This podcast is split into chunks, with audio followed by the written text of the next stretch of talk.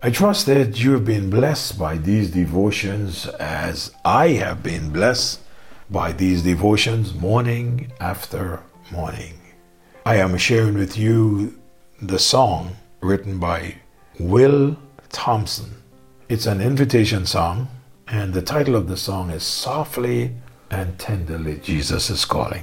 Some of us, at the end of the message, the invitation song would be given, and sometimes this is the song, and oh, how it ministers to our hearts.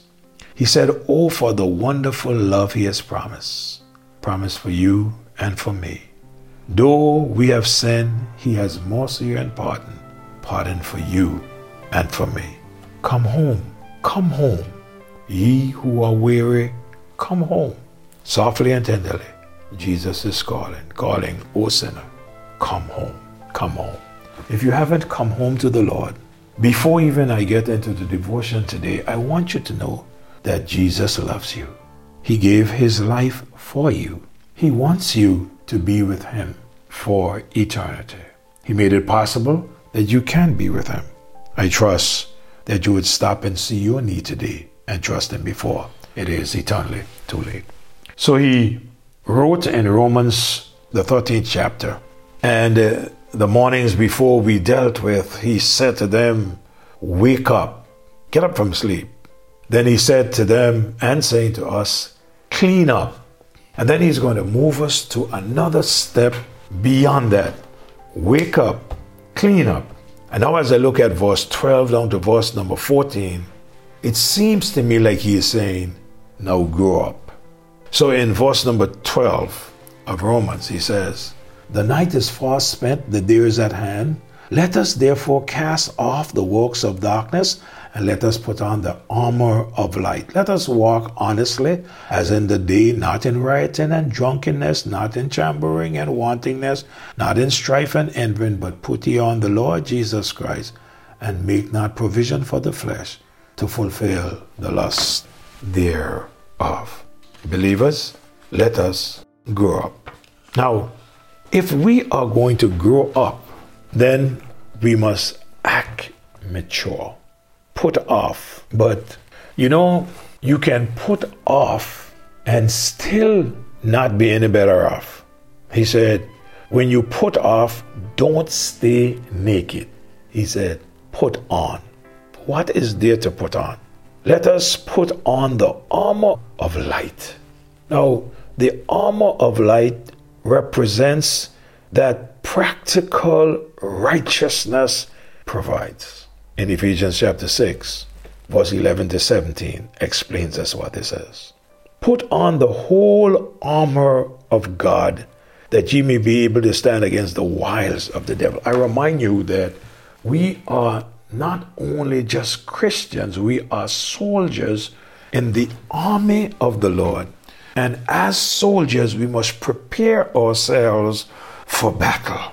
And in order for us to properly prepare ourselves for spiritual warfare, for spiritual battle, he said we must put on the whole armor of God. Yes, put it on that the enemy will not be able to penetrate with the darts that he would send at us.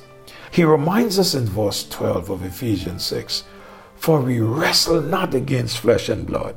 Many times the believers fail to realize that the children of God, they are wrestling and he said, This wrestling that we do daily, it's not against flesh and blood. In other words, sometimes it may seem as if our fight is against that person. Our fight is against this other person. Our fight is against the person who says so much about you, who tries to cut you. No, no, no.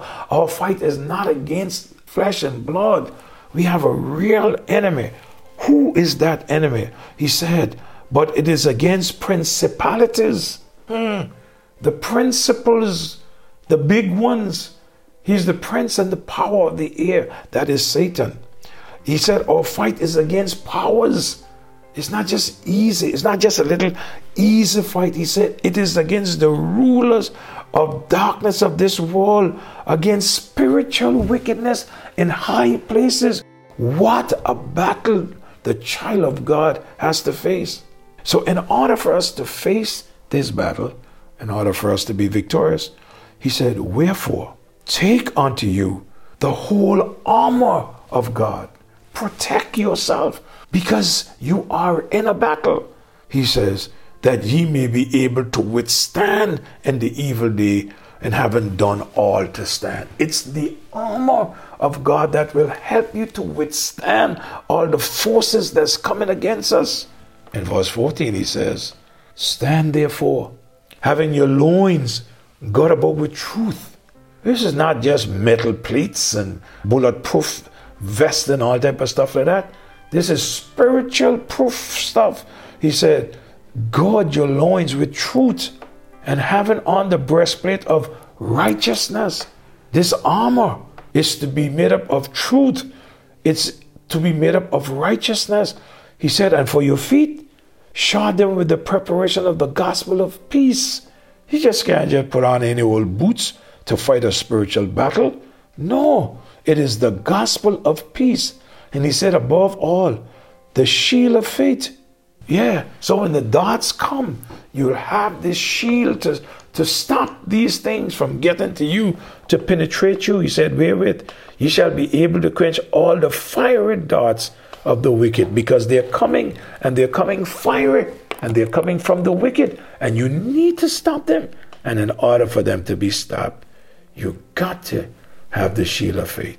But verse 17 says something and take the helmet of salvation. You can't go to battle and your head isn't covered. Yeah, your head got to be covered because if he notice that you got on the armor and he cannot penetrate you from the neck down, then it's the head that he'll be firing for. And that helmet that will save you is salvation. But then you're going to battle. Not only that you're going to protect yourself from someone killing you, you got to fight also. He said, and don't forget to take the sword of the Spirit. The sword? Yeah, how you to fight? You need the sword. But what is the sword? You say, I don't have a sword, I got a machete. That's not what he's talking about. He's speaking of this spiritual sword, and he explains us what this sword is. When you're going to battle, he said, the sword of the Spirit, which is the word of God. You see, it is so good for us to have the word of God in our homes, but we need to have the word of God in our hearts. If we have the word of God in our hearts, the scripture says, we will not sin against him. Now, sometimes many of us are guilty for days we don't pick up the word and read it. And if we do read the word, we are in such a hurry.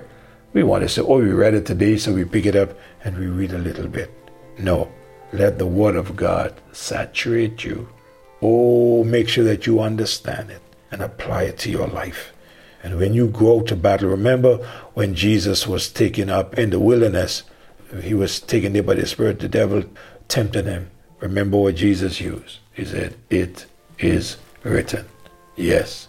He went back to the Word of God. And you can't win Satan unless you beat him on the Word of God. When he came to Eve and he began to speak with Eve, he said, Has God said? And he got her in the conversation that he wanted her in. Oh, Adam failed, the first Adam. But when he came to the second Adam, he said to him, It is written. It is written. So, believers, we need to wake up. We need to clean up. And we need to grow up. This year, if you're not in a Bible believing church, find yourself a Bible believing church, a church that preaches the Word of God, simple that you could understand and grow in the Lord. Our Father, we love you. God is you that helps us to grow. Don't care what type of garden we plant. If your hand is not upon it, nothing will come. So we pray that you will help us as we read your word, that we would understand it and that we would grow. Help these believers who listen to this word to share it with someone else. And I pray that you will do the job in which that you intended to get done by your word. I love you. I praise you. I thank you. In Jesus' name, amen. Not only that I love the Lord, I love you too. And may God bless you as you have a great day.